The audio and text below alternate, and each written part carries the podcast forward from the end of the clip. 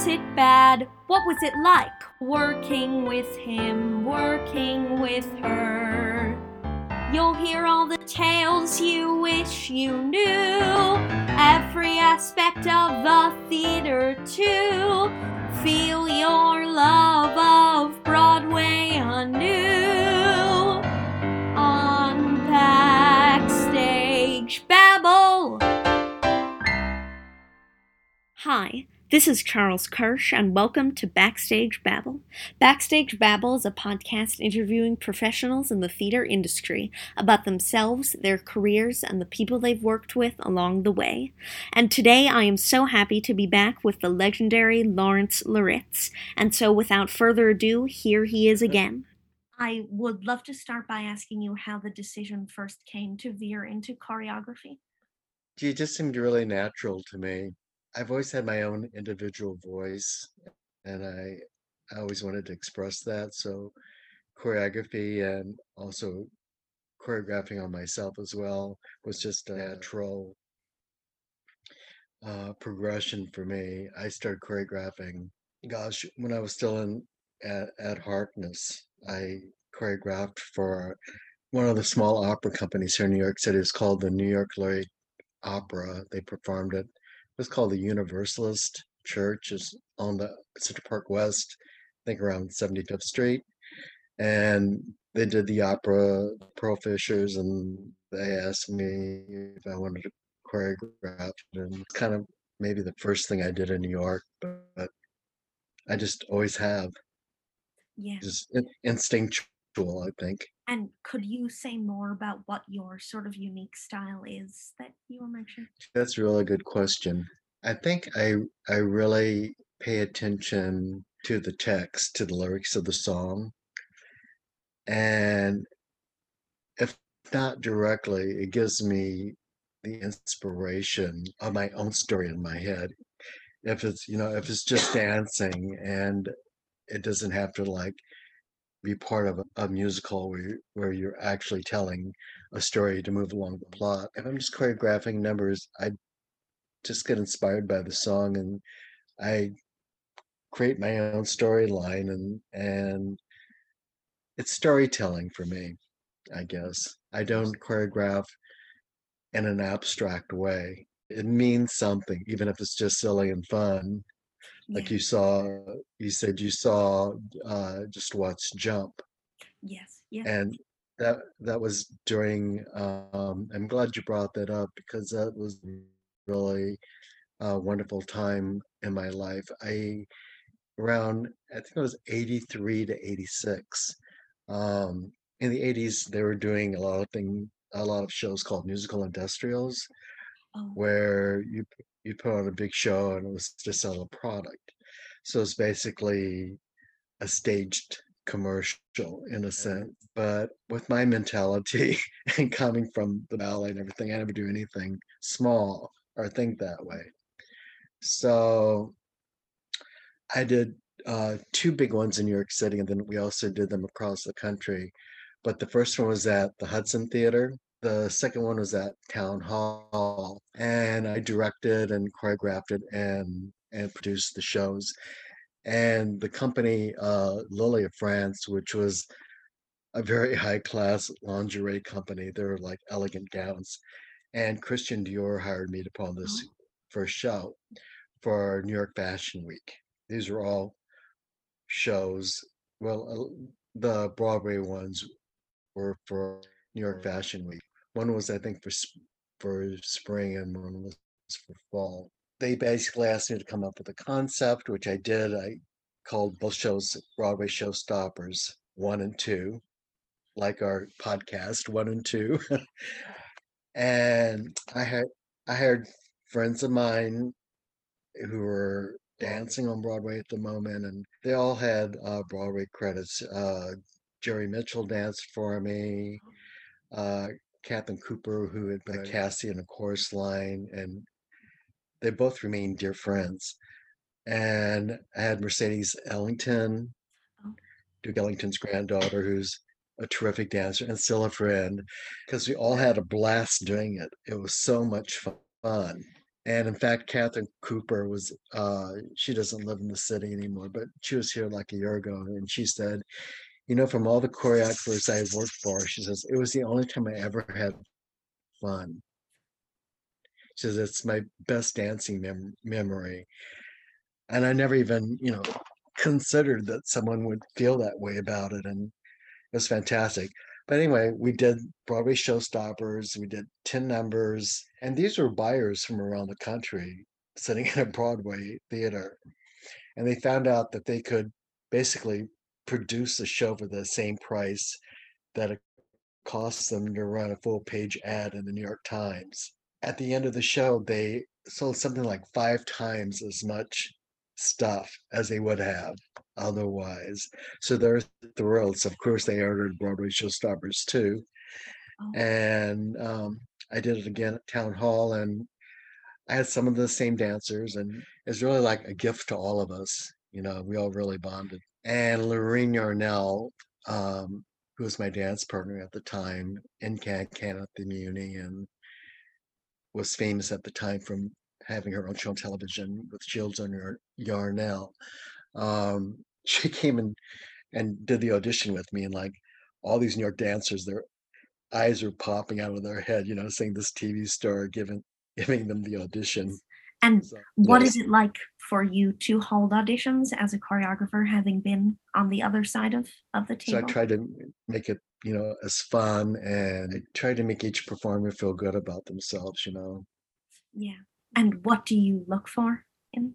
Well, every show's different. The the corporation who hired me, they're, they're basically were like modeling in a sense, as well as dancing.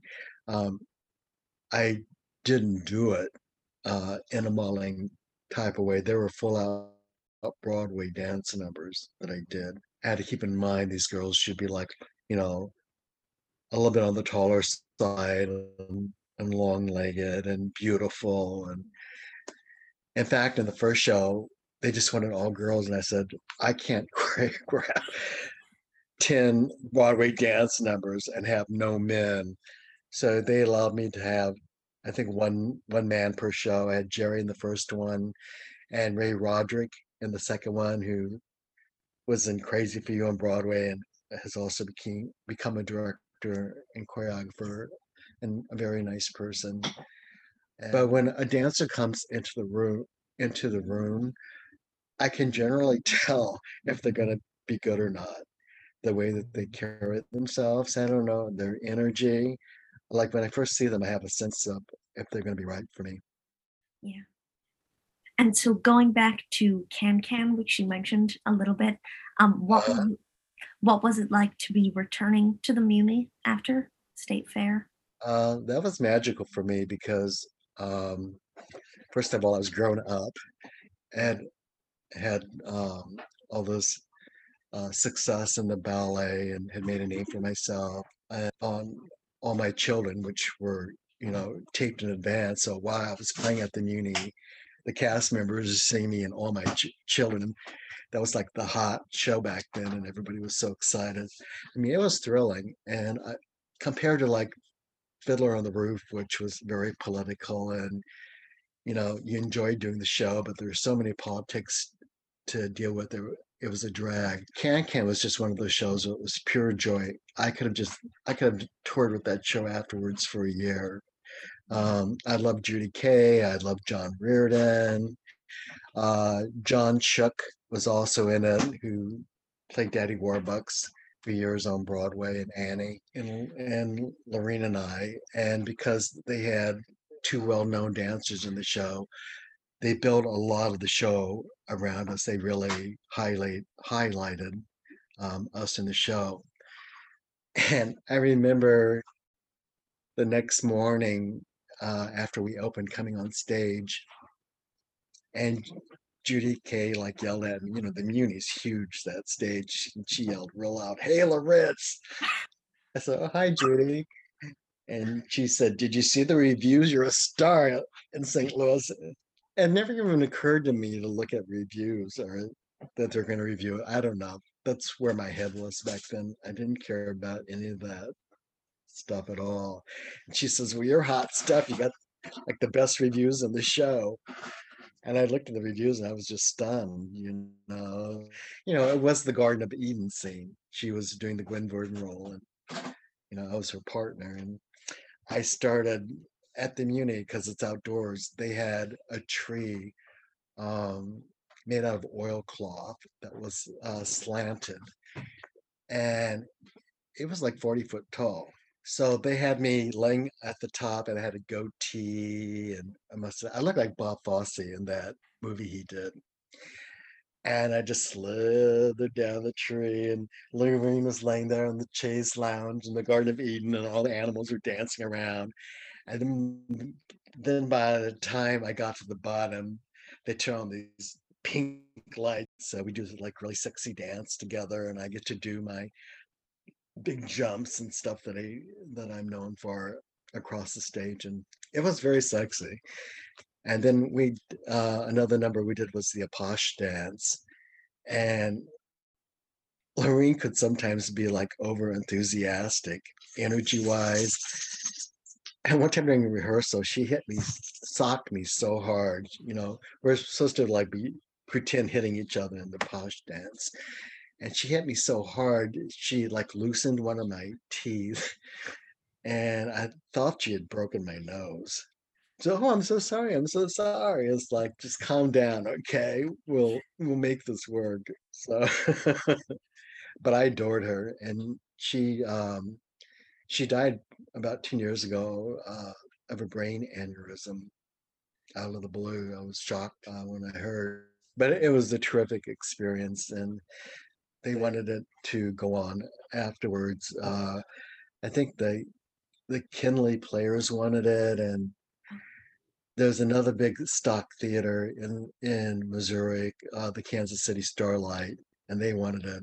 So we would have gone on for a tour uh, for quite a while, and there was even talk about potentially getting it to Broadway. But Judy Kaye had another job already booked, and that was the end of that. So you were mentioning reviews a little bit there. Um, have you started to read Uh, more since then, or? yeah, I do. I mean, especially when I was doing Boobs and Musical, I didn't know how the critics would take the show at all.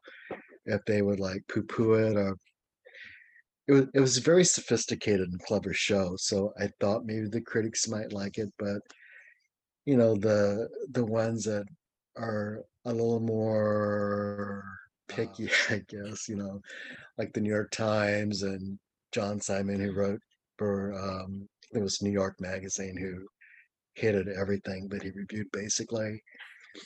And well, the next couple of days the reviews are sensational. They were all either raves or extremely enthusiastic from London uh, to the New York Times. And John Simon came about two weeks later, and everybody was shaking in their boots because we were just waiting to be creamed by him. And he loved the show. I was like, oh my God, what did I do right? and I got great reviews for my choreography. And I think it's like the first time I had like major critics comment on my choreography. So that was that made me very happy. So while you have maintained your career as a choreographer, you've also been working as a dancer. Once you became a choreographer, what is it like to be working with another choreographer as a dancer? Do you sort of have that perspective in the back of your mind? Yeah, I mean, you know, it's kind of once you're a dancer, you're always a dancer. So if you're working with a choreographer, uh, another choreographer, you know just how to drop your own wants and needs, and you you surrender to the ideas of the other choreographer, and and uh, you give them your total respect. There's a special communication uh, between dancers. My my friend and, and someone you also know, Leroy Reams, we talk about that often when we get together. How there's just the special communication between dancers and this mutual respect, no matter what kind of dancing you did, or you know, if you're a, a chorus person or if you're a star, it doesn't make any difference. So few people get a job in a major ballet company. Because there's only a handful of jobs. So to achieve it, I I'm able to my mind that that I've had the career that I've had, you know, because there's so few jobs, and I'm just eternally grateful for what I uh, was able to experience. Yeah. And as a dancer in a company, what were your relationships like with the other members? Dancing in dance companies is very different than doing shows. Uh, in shows, there's like more of a friendly atmosphere and loose. And, you know, in shows, you go from show to show to show. When you're in a dance company, you're there. I mean, it's the big dance companies, you're employed for the year. So I was always friendly with the other dancers, but I also it occurred to me very young that you also had to keep sort of a, a distance around you yeah. because if you got too friendly, it would work against you. Because dancers sort of like to gossip a lot. I noticed. You know, you kept your distance and you had your friends. I mean, you know, in Hamburg Ballet, I was friends with the photographer of the company, a couple of the other dancers I was really friendly with. And so I would love to talk a little bit more about the Fiddler on the Roof revival. And so, how did it first happen for you? Um, well, they had already been out on the road pre Broadway. I think the theater, I think they were in Washington, D.C. And I know they were, I think the one right before was, uh, they're at the Fisher um, in Detroit and they came in. I don't know if people were fired or they dropped out. It was the strangest atmosphere. Before I got there, um, and I am friends with a lot of, of the fiddler people now. I asked, and I said, I said, what's the deal with people always leaving the show? And and my friend Steven said that, well, they basically fire one person a month. Oh. No, I have never been anything where they fire one person a month. So, you know, whenever you're in a show that's involved with Jerome Robbins, basically, it was my experience. There's a whole lot of crazy going on. Yeah. And there were two main things going on.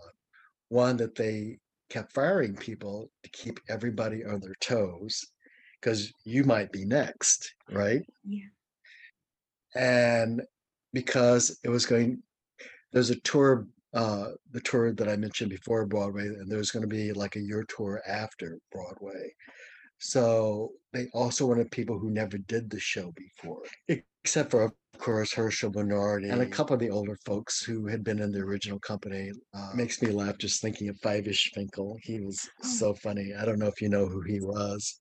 Oh, he was yes, in the TV show Pick, Picket Fences, but he was like a oh my god, he was such a character. And um, he used to come into the theater, and he was always jovial and lots of fun, and we bonded right away and became friends. You know, I'm in my 20s, and I mean, I guess they were like in their 60s and 70s, uh, these people. But he would come into the theater, and at 7:30 every night, right on a half hour right on the uh, on the dot, he would slam the door as hard as he could to his dressing room and said, "The role of Tevye has been stolen from me, but I'll go on anyway." Something like that. And you'd hear laughter all over the theater because he was being silly, right? And then some nights he'd say, That Herschel Bernardi, he stole the role for me. and one night it was complete silence. And we didn't hear anything. And Herschel got so upset that he ran over to to dressing room to see if he was okay. And he says, Oh yeah, I just forgot to do it. so he is quite a character. And um I love the people in the cast. You know, the older people in the cast, of course, are all gone now. And I'd love to know a little more about Herschel Bernardi too and what it was like to work with him. I really liked Herschel a lot. When I first joined the company, we were performing at the New York State Theater at Lincoln Center. And when uh, I first was rehearsing uh, at the State Theater in their rehearsal rooms. I, I guess I had a lunch break or something, and I went to, I think it was the Mayflower Hotel. They had like this nice restaurant downstairs, and Herschel and his uh, new wife were in there having lunch. And he saw me, called me over, and introduced me to his wife. And he said something to me in Hebrew. Well, I had just danced in Israel, so I knew some Hebrew. So I spoke back to him in Hebrew. So uh, he just loved me from then on. And uh, of course, I'm not Jewish, but he thought that I was, and I never corrected him. And I mean, I might as well be Jewish because like half the roles I've played have been have been Jewish. I would love to ask about the secret in that production of the bottle dance and what it was like to do the bottle dance. Balance the bottles on their heads. A lot of productions have the bottles. There's Velcro on the bottoms of the, the bottom of the of the bottles and on the top of the hat. So when you stick it on, the Velcro keeps the bottle on. And for like real dancer dancers, they consider that cheating. You know, once in a while a bottle would fall off. yeah. So I'd love to ask about a few more of the movies, the movies that you did as a dancer and as a choreographer. Uh-huh. So you did these uh, Treehouse Trolls specials as a choreographer. so I would love to know more about those. oh my God, that was such a fluke.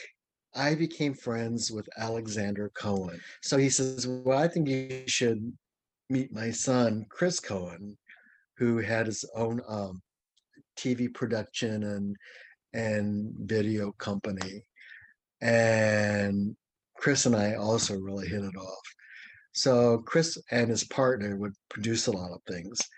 And I can't remember if I was had done my exercise video with them or before or after, but he called me up and I was in California because I had so oh. much going on then. I, oh. I had a hit record that was out for two years where I, I traveled all over the world and did that. I had all these projects going on. He says, Well, I'm doing I'm doing um, these two children's musicals he says, "Don't laugh when I tell you the name." It's like, okay, hit me. And he said, "It's called the Treehouse Trolls. One's called the Birthday Party or something, and I forget. I think the other one's Forest, Forest of Fun and Wonder." And he said, "I need to ask you two questions." And I said, "What's that?" And he said, "Number one, would you choreograph both of them?" And I said, "Yes." And he says, "Well, I need to ask you a favor." and one of them, one of the lead characters is Donald the Donkey. And he has his own song and dance. And he said, We'd love for you to do it if you'd consider doing it. He says, You know, you got to be dressed up like a donkey and you have a tail, and they're going to play pin the tail on the donkey on you. And I said, Sure, let's do it. So I had I had a blast doing those, and Chris Cohen and his company were just top notch professionals and very respectful. And they had they hired a casting director. I really didn't have anything to do with the casting. I just worked with the people they gave me. And one of the people um, was Rachel Harris, the TV and movie star. Oh. And it was her it was her first job. They were uh, produced to be released around Christmas time, you know, so it would be like a holiday item people could buy and that thing sold out in two weeks and they had printed a lot of copies so they were really happy. They made a big profit from that. And what is it like to be choreographing for the small screen? Because i know you were saying you like to work bigger. Yes on stage i do. Because of like having worked on uh, all my children and uh, i've also had an acting career going on my entire life. So because of understanding camera from all my children and other things that I had danced on, I I know how to to choreograph for a small confined space, and I understand camera angles um, very early on. So, um, you know, the the director will tell you your parameters basically and give you an idea of how much space you have to work with, and then really it's sort of up to the director and, and the director of photography to figure out how they're going to film that. And you'll have to you you have to make like a lot of corrections on the spot if something is too big or you know it's different. It's stop and start so it's good if something messes up you can do it again. So you mentioned this hit single that you had and i would love to ask you about uh-huh. Crank it up so it. how did that first happen for you another one of my stories uh, i had gotten interest in recording after um, I did Fiddler, I stayed in Los Angeles for a year. And during that period of time, I got booked on a soap opera called Capitol. It was about Washington, D.C. I think it was on for like five years. It had a wonderful uh, cast. Had uh, Yvonne De Carlo, oh. Connie Towers, Constance oh. Towers, who was also a Broadway star. And those are fun ladies. So I had a great time working on that. But I also got a job um, singing and dancing at one of the clubs there. And it really gave me the, and we I would open for recording stars. Laura Branigan, who sang the song Gloria, oh. uh, the Weather Girls who sang It's Raining Men, all these people I would Divine, the drag queen who had a record. I don't know if he's considered a drag queen, but female impersonator. Um, but anyway, I was thinking, you know, I could do that. So I started working towards that. And I think about two years later, I recorded my first record that was called It Takes Two to Tango. And it played around like the clubs in New York City and I always like wanted to get a record contract and and do it for real. And then I met um, through a friend of mine, uh, big time uh, record producer. His name is Corey Wade, and he was the lead producer for TK Records, who turned out all these huge disco hits back in in the day. And they had artists like Peter Brown and KC and the Sunshine Band and he produced all those records. I mean, it was amazing. So he says, "Well, I want to make a, a comeback in the '90s," and he said, "I want to re-record uh, one of Peter's Peter Brown's songs. It's called "Crank It Up." He says, "Listen to it and um, see if you like it. If you want to do it." So I did. I was like thrilled, you know. I was going to have like a, a real record and you know the small record company. And he says, Well, he said, you know, I want to make it more current. So he says, he says, I know you're also a songwriter. I want you to write a new verse or two, which I did. And I recorded those. They're in the song. And uh, back in those days, I don't know if they have this now, but they would release um, a dance record in a region. A region would be like the northeastern region and or the south or different places so they would release them in different regions sort of like test it to see if the song was going to take off and it did I, I went to number two on the main chart in san francisco and all over and it was playing on the radio in florida and it just kept going so all of a sudden i was like out playing all these clubs and ended up going to Europe and Australia and Hawaii. It's kind of weird to hear myself on the radio in Hawaii. It's like it's the last place I would think of hearing myself on the radio, but um, it's a great time. The uh record company, the record industry is known to be sleazy because they basically don't pay, you know? Yeah. And it must have been maybe five years later or so. I ran into Patti LaBelle, who, oh. when you're on like uh, radio stations, they have you do what's called record promotions, and they'll put you in a theater. I think we were at the the Hollywood Palladium uh, in Los Angeles, and they had all these recording artists. Um, Natalie Cole, who I loved, Patti LaBelle and MC Hammer. I mean, all these characters. And uh, so I met her. So anyway, I saw her like five years later, and she says, "Hi, sweetheart, how are you?" She's she says, "Did you ever do another record after that? Crank it up." And I said, "No, just well, why not?" You know, she just gave me like attitude, you know, why not? And I said, I said, Patti, I've never, I've never got paid for my record. And she says, I never get paid for my records either. She says, You do shows, don't you? And I said, I said, Yeah, your pay, sweetheart. Do another record. and did you enjoy doing these sort of singing gigs just as much as you would dancing or? Yeah, it was completely different. Uh, it's yeah. a lot of responsibility because it's just you up there on the stage. So if anything goes wrong, I mean, you have egg on your face.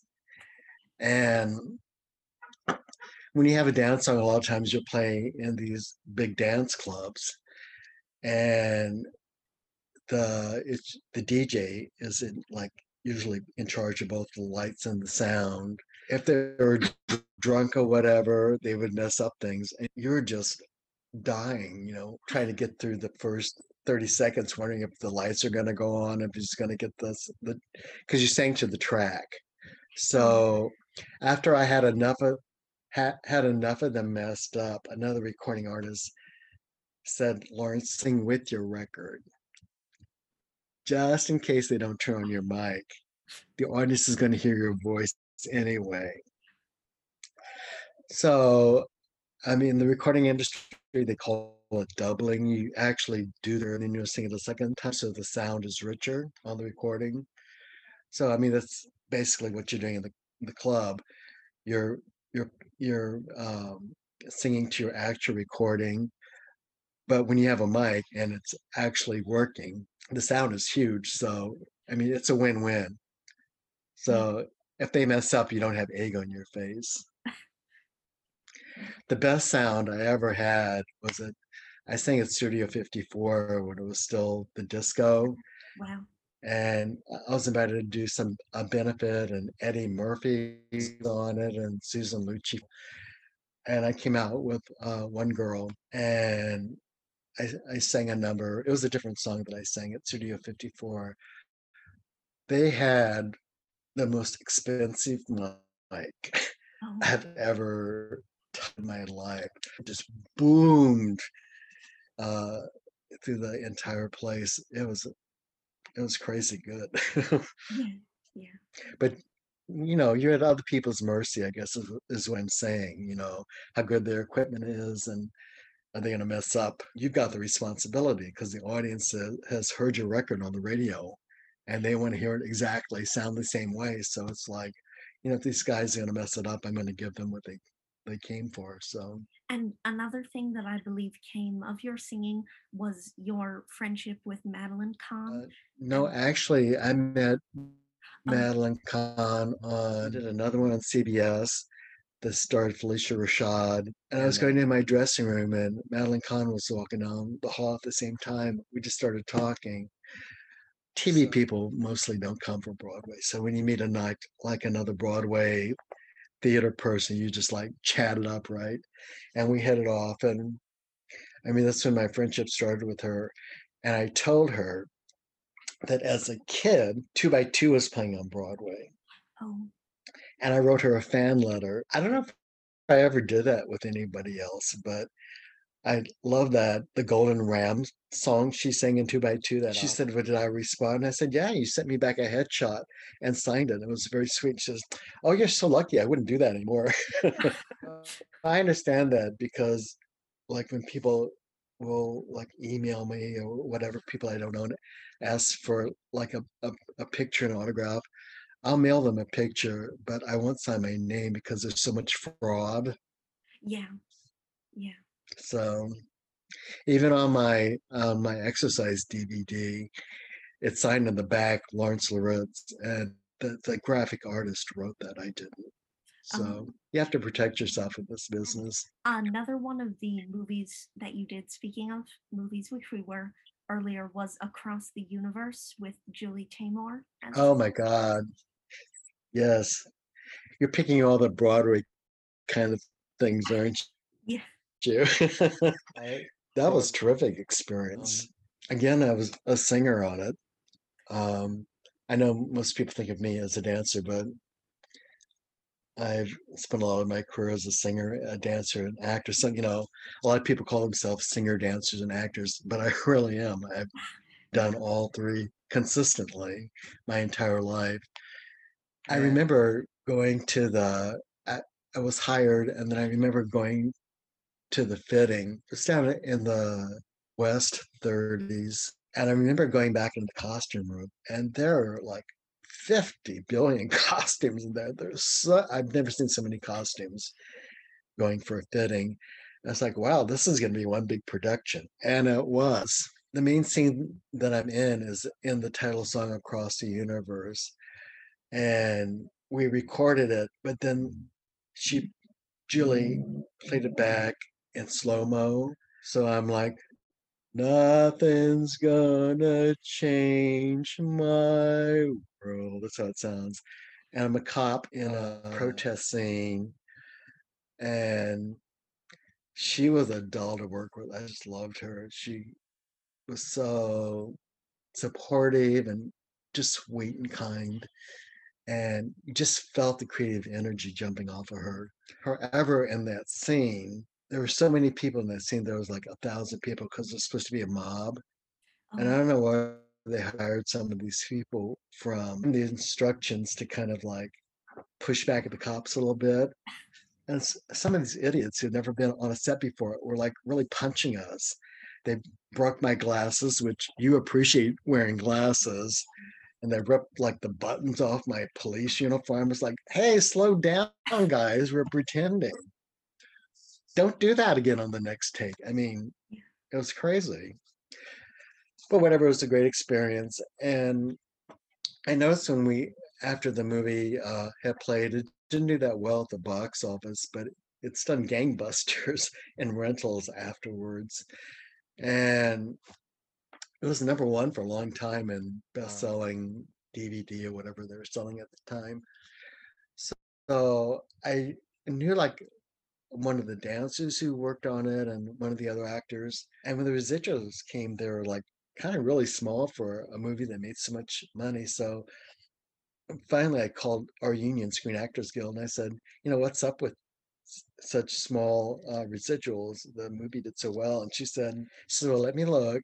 She says, oh, well, I can tell you, there were 900 day players on this movie, and they divide up the money between the different actors. You know, usually in a cast of in a major movie, there's usually like a hundred roughly in that area. So the woman at SAG said to me, "You're sharing your money with all those people, so nobody's making great residuals." It's like, oh, thank you for explaining. It's it's a great memory.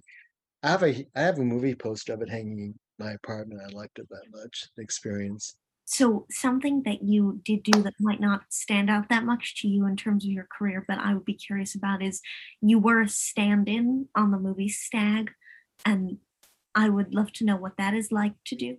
I read for them for a role, which I did, playing a police officer. I think I worked maybe like I worked like four or five days, and I became friendly with the producer. He says, "Would you like to keep working on the project? Because the money was really good."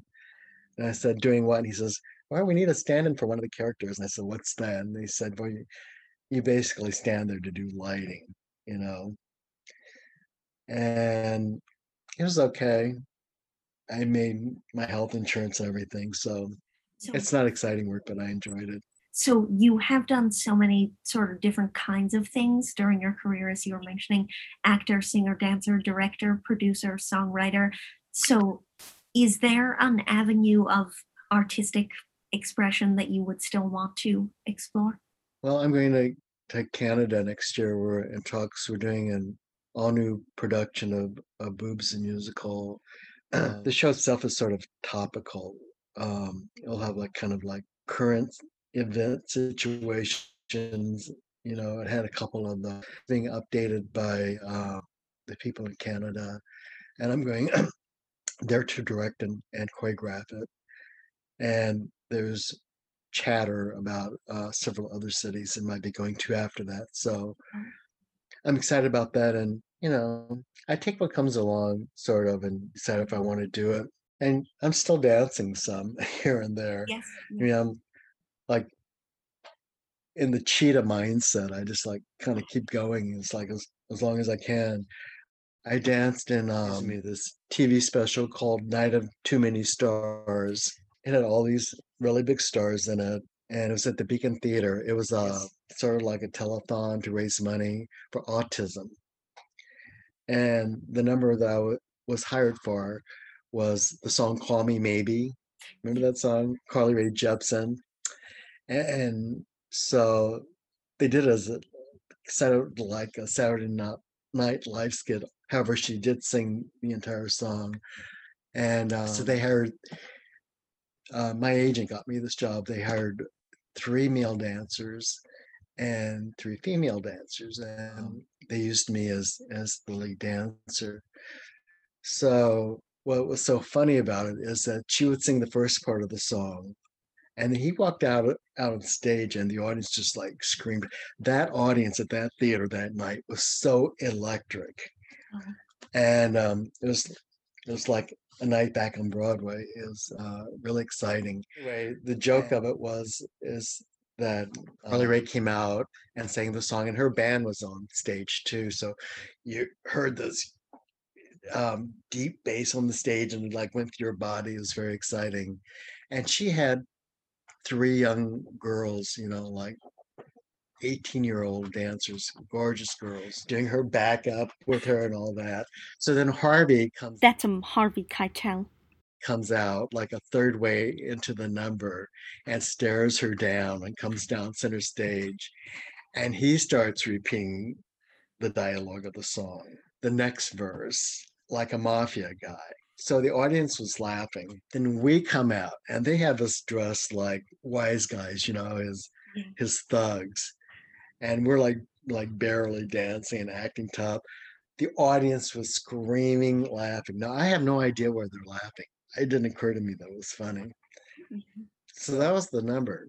And Jon Stewart was the host, and the three guys walked off stage and he said, Oh my God, you guys are so funny. And he slapped me on the back and it's like, Oh, they're laughing at us. I had like no idea. But it was really funny the juxtaposition of Carly Rae being like sweet and bouncy and him being like this mafia tough guy.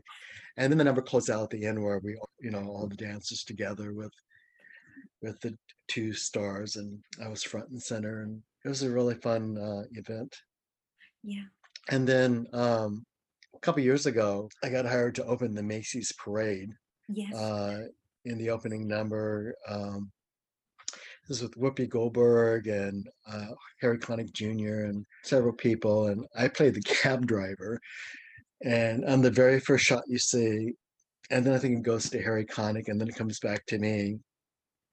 Where the back door of my cab opens and clowns jump in the cab and I give them kind of a dirty look and take off and and um it was pretty cool.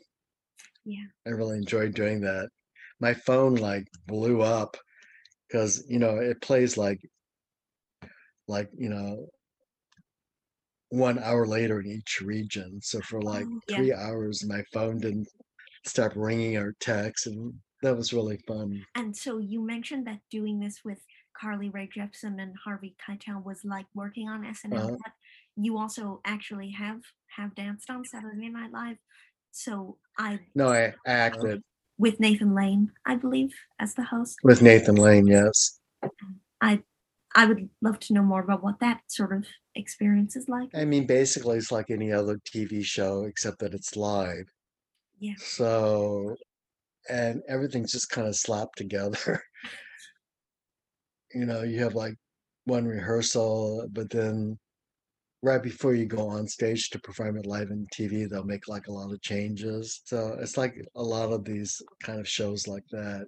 You sort of barely know what you're doing, so you really have to depend on your own experience to to make it work. It was really fun. I was with the two. Uh they had the cheerleader couple on Saturday Night Live way back then. It was Will Ferrell and I think Cheri Oteri. And I was in a, in a scene um, playing an EMS uh, paramedic. because Will Ferrell was on the stretcher or something, and he was like talking to me, and it, it was really funny. I can't remember if Nathan walked through in that scene also. I haven't seen it in a decade, so I don't know. But and then I also worked on Saturday Night Live about uh, two years ago. They had they hired a, a group of, of Broadway singers to do something, and we're in a church somewhere singing this number. The number was cut, but it's Oh. always fun. They're really nice there. I like working there. So we haven't yet had a full discussion of Boobs, the musical, but I would love to have that. so, uh, so for those who don't know, can you tell us a little bit about what Boobs is about? I won't go into too much detail, but the songs, the the show is based on, I believe we used 23 or 25 of the songs of Ruth Wallis, who was um, at the time was a a well-known uh, songwriter singer in the 50s and 60s.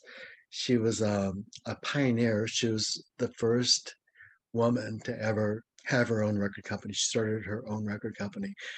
And I think it came out of need because her songs are slightly naughty, um, about half of them.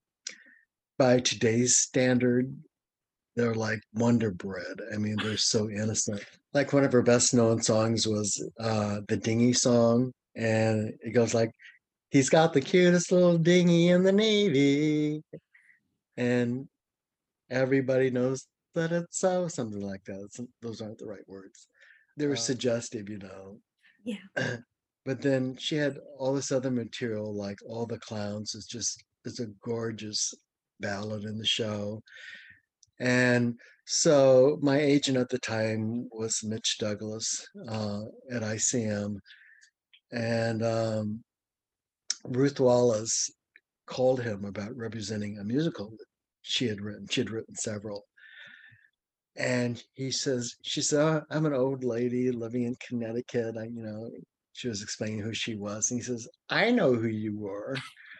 And she, or who you are. And Mitch sang the dinghy song back to her. And she said, she told me later on, she said, I almost fell over dead that anybody even remembered it. And he told her the story about how he had her records as a kid growing up in Kentucky. So uh, he took her on as a client and he hired two writers. One was a friend of mine to write a script around it. Um, it was also kind of done like in a Saturday Night Live kind of. Most of the situations were very, very funny. Yeah. So that's how it, that's how it was put together. And they came to me and asked me if I was interested in being involved with it. And a, a few meetings, then I agreed to to do a workshop of it. I mean, we had amazing talent in the workshop. We had J. Robert Spencer, uh, who went on to do uh, Jersey Boys as one of the the four stars, and is a Tony nominee for um, Next to Normal.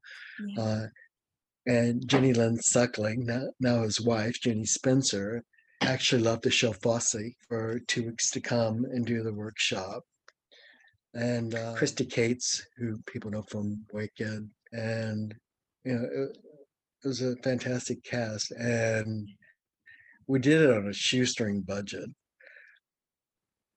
And it, it turned out great. The audiences loved it, and we got people interested in it. And right after that, the Um, first person uh, who like wanted to put in real money to move it to the next step, which was off Broadway, came in, and then 9/11. Oh, So just everything stopped, pretty much like during the pandemic. Now 9/11 did that to theater. Uh, people had cold feet about investing in theater, and tourists weren't coming to New York, so it was basically kind of on hold for a year, but we kept working on it.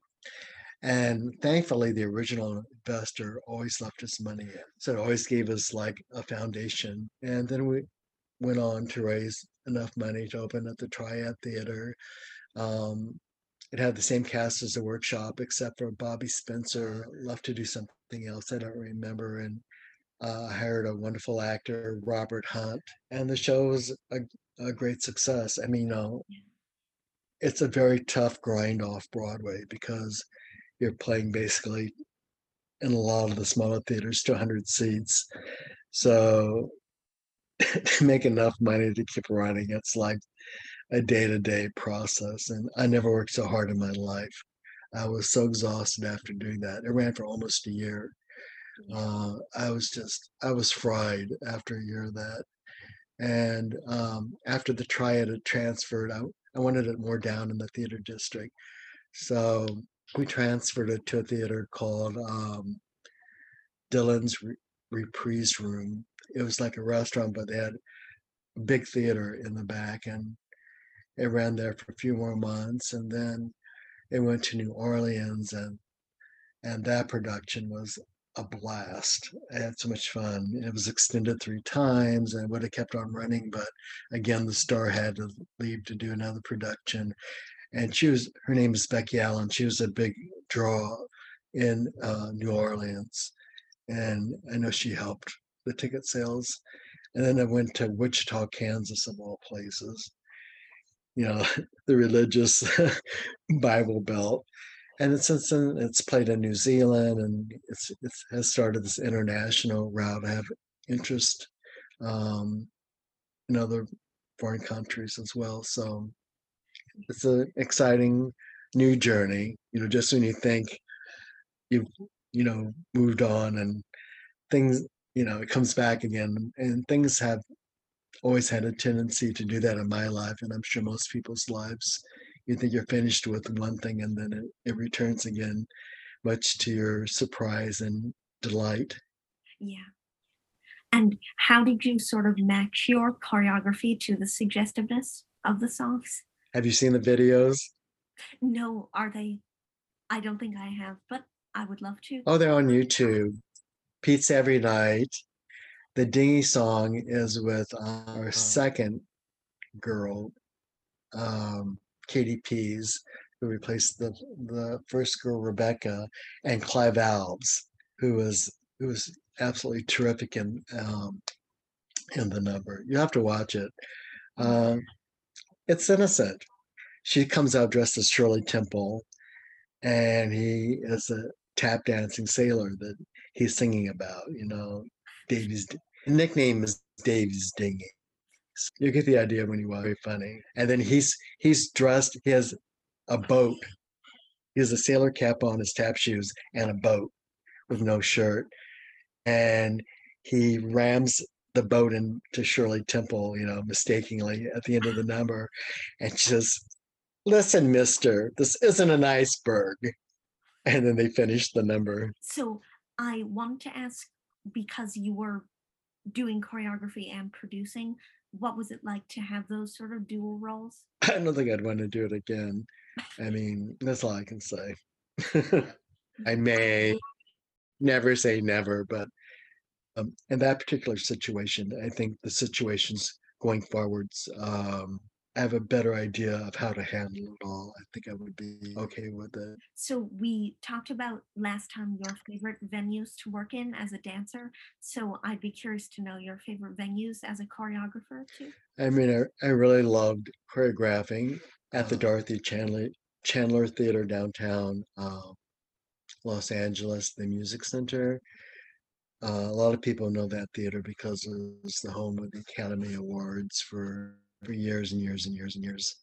And um, you know, it's it, it's a theater like the Metropolitan Opera. It's very nice and very grand and a lot of space on stage. You know, I I, I like to move. You know, I like to have a lot of space to move in. I mean, I danced in like when I had my dance company, um, Dance Celebration. We did a, a gig down at NYU and that theater was so small. It's like I felt like I was jumping on top of myself. I, I, like having the space to move. Project, I would like to ask you about the, the Last Dragon, which you choreographed. Oh yes, that was fun. It was the first thing, uh, first film that I choreographed, and it was for uh, Motown Records and um, TriStar Pictures, and It's kind of a silly film, but it's a huge cult classic now. Like Yeah. when people meet you that are fans of of The Last Dragon, you're like a god to them. And it's like, oh, and like this is so bizarre because it's like so out of my realm of reality to think about that. But it had recording stories from Motown, and the main choreographer on it was Lester Wilson, who was one of the lead choreographers for Oh. Uh-huh. Motown for like all their TV specials. But he choreographed Saturday, Saturday Night Fever with John Travolta. I mean, I loved him. He was so funny. And they kind of like assign you numbers to do. And I, I was assigned a couple of numbers and I had a blast. And it was around the time, it was, it was when I was doing Broadway showstoppers, because after I did showstoppers, we went to other cities. Like after the first Broadway showstoppers, I took Jerry Mitchell and Lisa Ems and a couple Oh. other dancers, and we went to Philadelphia. And you know, somehow I connected with Bausch & Lomb sunglasses, where I would do the same type of shows, but I would do like popular songs like Beach Boys or something. And that's where Jump came from. Oh, They came from one of those shows, and we had sunglasses on, but that's all we really had to do about their product, uh, with their product. So anyway, I pulled a lot of those dancers. In fact, all of my dancers came out of the shows because I knew they were good dancers, and we didn't have much rehearsal time. So this is where this this story gets a little bit funny. So Berry Gordy, the famous Yeah. you know, Motown genius, whatever, decides he's going to be my best friend doing this. Probably because he wants to con- be sure he can control me to doing exactly what he wants. So these old rehearsal studios, Fosse used to rehearse in one, and they were up on like one was on Eighth Avenue and one was on Broadway. It was on like 56th Street, and you see everybody there. Chita would be there, and so anyway, I was up there rehearsing with this singer uh, from uh, Motown. She was the only white artist on the label, and she had a very big hit with a song called "I've Never Been to Me," that they used in Priscilla, Queen of the Desert, and I think it went to number one uh, here for several weeks. Um, but it was number one in Australia for months and and in Europe. And she could not dance at all. She could barely move. She was just so stiff. So it's like, okay, well, I may have to choreograph my girls around her. And the song was called Fire, and she's like singing about her imagined love life or whatever. I mean, it was, you know, it was a sexy number. So I had the girls like moving very Uh, beautifully because they were dressed like kind of like Greek goddesses, I guess, dancing around her in like chiffon and stuff. And she was too, and she's hanging onto this pillow pillar in the song. It's like anyway. So I said, Well, you just hang on to the pillar and I'll, I'll move the dancing girls around you. And but then she said, Well, I want to dance too. I learned very quickly how to deal with somebody on camera can dance as I gave her like hand movements where she'd like sway and stuff. And I would have the dancers do it at the same time. So the camera angle was like really high on her body. So you thought she was doing all the same dance steps, oh, where when they pull back, you know, you see the dancers like doing all this really like hard choreography, and then you go in close on all of them together, and you think that she's doing it too because she's just doing the same hand hand movements with with the rest of them, which are easy. Mm-hmm. So, I mean, it's a, a good way to sort of like trick the audience and do your job and make everybody happy. I always remember Lester Wilson saying to me during the process, he says, The Last Dragon, they should retitle it The Last Drag On because it took so long to film. And then, so Berry Gordy came into that rehearsal. Oh, oh, I love what you're doing, kid. You're great. And don't change anything. So the next day on the set, some of the, the directors they have on film and TV on some of these things, I don't know what they're thinking. I mean, they don't have a concept that they're shooting a musical film. They hired this commercial director who he did these commercials called it was a chain in New York called Crazy Eddie's. And they're the craziest commercials you ever saw. They would the lead guy would scream, It's crazy, Eddie, and our prices are insane. And this, that's what this guy was known for directing, but now he's like directing this Motown musical, and he had no idea what he was doing, and he wasn't what I would call a classy person, uh, versed in the arts. So he says, "Uh, hey Lawrence, I like the choreography, but can't you like maybe make him bump and grind a little?"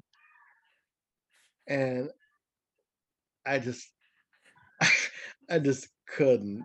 I, I tried to accommodate him a little bit. And I called up Berry Gordy and I said, This is this is what he's asked me to do on set. And I said, I don't know what to do because you tell me not to change anything. He's telling me to do this and that. Basically, what I had originally choreographed for this number. Yeah. Yeah. Show business is crazy, Charles.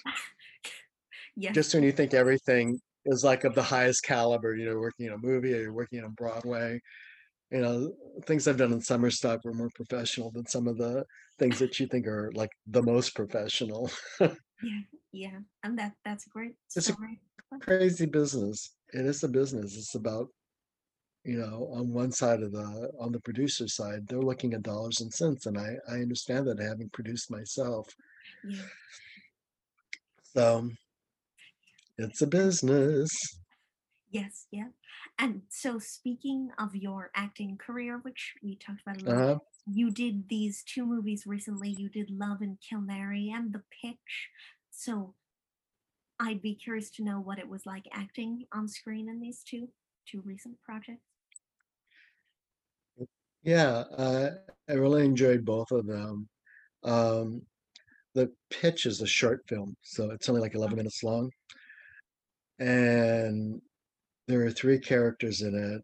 Uh, this guy, one character is playing like one of these um, holy roller uh, TV talk show ministers, and he's just talking mumbo jumbo. So we're supposed to be at a hotel um, in his audience, and he pulls me out of the audience. I'm playing an accountant from the Midwest, and he keeps trying to say, "Oh, you need to liven up," and he's like pulling the shirt out of my pants and rolling up my pant legs, and says, "You need to loosen up," and blah blah blah. And I'm just not having anything to do with it. And you know, I basically tell him that I think he's a little bit crazy, and I walk away, and he pulls me back, and at the end, he like gets me into like I'm dressed up as like some Hawaiian god, and he's in a Hawaiian t-shirt, and we're like dancing, and that's the end of the film. It's very cute.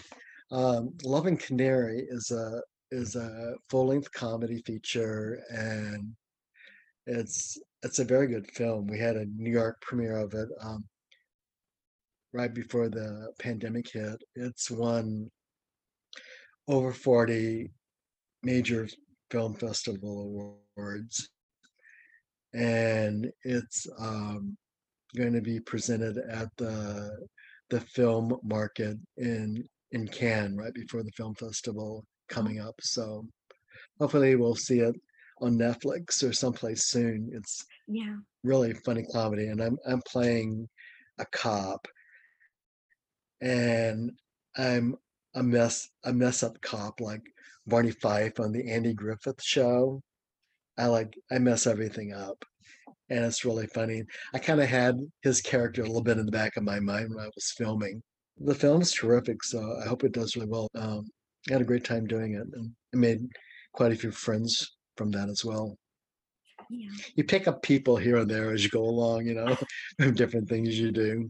And thank God for Facebook because I reconnected with all my fiddler people through Facebook, Oh, basically. yeah. And people might not know you have a Facebook page for Fonteyn and Nureyev on Broadway that you run, which Yes. everyone should should go and look at. So, And I have a Boobs and Musical page too. oh, So no one has uh, talked yet on this podcast about dancers over 40. So I'd love to ask you, since you are a board member and a Legacy Award honoree, to talk a little bit about them and what they do and all of that. I'd be ha- I'd be happy to. I just want to say, Charles, you are such an entertaining, intelligent host.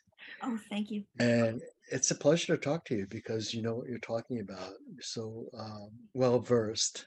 So oh, that means. Um, and leading into that, um, I did the trivia night with you. Yes, yes. And that was so well produced and it was, it was a lot of fun, right? Yeah, yeah. I had a lot of fun.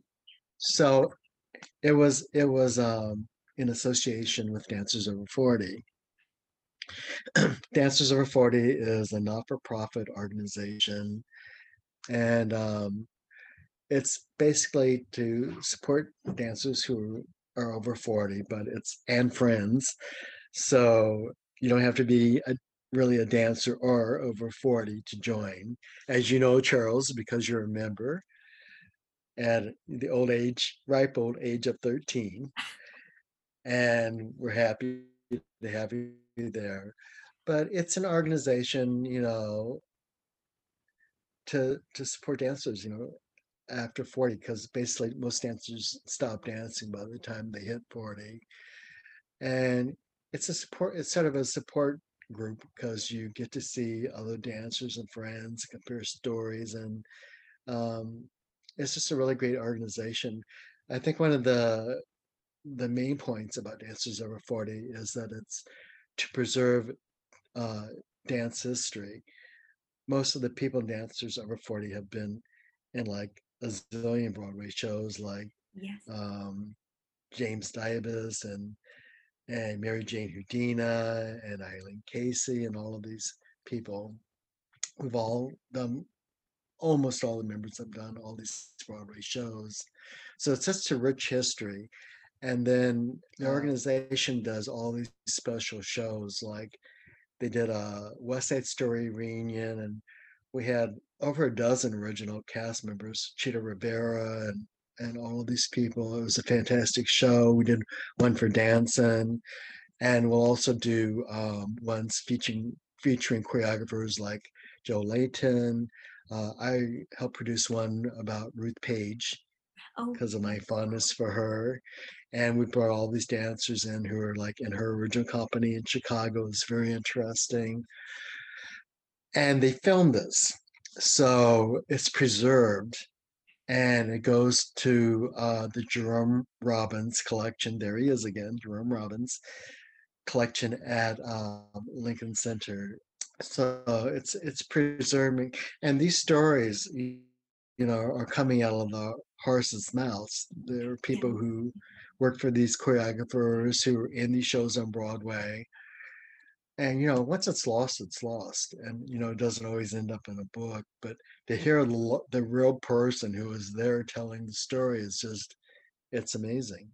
So, I would love to ask about another benefit that you produced that was not for dancers over 40, but it was the Guild of Artists benefit with Beverly Sills. The American Guild of Musical Artists, uh, much like uh, Screen Actors Guild, AFTRA, um, Actors Equity. Uh, the American Guild of Musical Artists represents uh, basically opera and ballet companies around the United States. And, you know, it's not as wealthy as, you know, some of these other unions because they're not, you know, collecting the money that Screen Actors Guild does. But um, when they hit their 50th uh, anniversary, they wanted to do a total blowout party and invite all these huge opera stars to perform. And that was act one. And then act two was going to be all dancing. And they had hired Donald Saddler as the director and I believe, producer um, of the event. But about three weeks before, um, they started like making calls to different artists, you know, about the show because coming out, it was at the New York State Theater and they'd invested a lot of money in putting the show up and you know they wanted to, to earn some money uh, back for the for the union's pension fund. So as they called people they found out that very little work had been done and they were like shocked and they all knew like my experiences of like putting up these these big musical events in broad broadway houses so the the president of the union and the the guy who's in charge of the dance division said, "Can you come in, in to the office and see us today? It's an emergency." And are you free for the next three weeks? And I said, uh, "Yeah." So it's like, wonder what they want, and they, explained that very little work had been done, and it's going to be a disaster. Can you come in and save us? So I was happy to do it. You know, I was on their board of governors there for 18 years and I was friendly with all those people. And I love opera singers and I love dancers. So I took the job and just day one, I, I worked like a dog for three weeks. And, you know, we had every major ballet company in the United States. We had the New York City Ballet, American Ballet Theater, Alvin Ailey Company, uh, Martha Graham, we had San Francisco Ballet, Chicago Ballet, Dallas Ballet, Boston Ballet. You know, they would do like a shorter piece. Yeah. But Alex Dubay was head of the dance department and a dear friend. And Alex said, You know, Lawrence, we're doing something that will never happen again. And it's like, Yeah, you're right. This is a good perspective. And it never has. But it was an incredible evening. The first challenge I had was that they had approached um, Beverly Sills, who was head of the New York City Opera at the time, and Peter Martins, who had become the director of the New York City Ballet after Balanchine had passed. And I didn't know uh, Beverly, but I did know Peter Martins quite well. So Alex Dubay looked at me in the office. He says, "We we need to to commit them as the host in order to build the rest of the show." And I said, "You're right." So he said, "Do you have any ideas? Don't you know Peter from when you were at the school?" And I said, "Yes, I can call him up." So I called him up the State Theater, and I I told him what I wanted him to do, and he said, "Well, is anything else involved? And I said, yes, I, I have this idea, um, and it was already suggested by Del Saddler to open the second act with um, a section from Vienna Waltz, Balanchine's couple, but the whole New York City Ballet is also out there in waltzing in this a big number. And I said, I had this idea of, I knew this was not going to go over well. I had this idea of of of you and Beverly Sills waltzing just across the stage and off to open the second act. And the reason I had this idea was because of Beverly Sills, because I met her the day before, and she was being like cagey with me if she was going to do it or not. And I said, I know how to. I know how to. I always knew how to deal with people as as a a producer, choreographer, whatever, director. And I said to her, I said, well, what would make you really want to do this event? She said, I've always dreamt about dancing with Peter Martins. So just like basically saying if you don't if you don't pull this off, I'm not doing it. So that's why I went to Peter and I when I told Peter it was sort of like dead silence on the other side of the telephone. I was like, uh, well, you know, this is what I expected. And I said, Pete, if you do this for me, I'll do you any favor you ever want. Just call me, but you have to do it for me. And he said, Well, how much rehearsal is this going to take? And I said, Well, very little. I said, Just, you know, bring your ballet slippers and you'll, uh, I'll start you on one side of the stage and you'll waltz off the other. And he says, Well, let me think about it. Call me tomorrow. So I probably had a very sleepless night that night, I guess. And so I called him at the State Theater, and he said, he says, "Look, Lawrence," he said, "if I really don't have to rehearse, I'll do it." He says, "Would you meet me like for 15 minutes and show me what to do before?" And I said, "Yes, I'd be happy to do that." So, you know, it was just all put together, and then right before they went on stage, I talked to them and she was thrilled that she was dancing with the prince of the New York City Ballet, you know, now the director. And so then I got on the telephone. I said, I would call it San Francisco Ballet. We're doing this fantastic gala at Lincoln Center, and we'd love for you to be a part of it. And I explained the whole thing. And I said, and Peter Martins and Beverly Sills are a host. And then everybody wanted to be in the show. So that's how I that's how I produced it. You have to build, yeah. Yeah. For an event like that. So going back to Alec, uh, Alexander Cohen, this you know this had full page ads in the New York Times and everything it was a very big event. So I ran into Alex Cohen on the street and he said he produced these shows called Night of Night of Night of 100 Stars, I think, with all Broadway stars. So he says, he says, I, he said, I see you doing a big event up at Lincoln Center. He says, how many people do you have on stage? And I said, 300. And he's, he said, um, I guess you're doing the, the night of 300 divas. And I said, yes, you're correct. I loved him. He was, he was a very charming man, Alex. Yeah. So bringing our interview up to the present day, I would love to ask Yes. you what you've been doing during quarantine to maintain Arden, all of that. Uh, you know, base things basically just stopped for a year.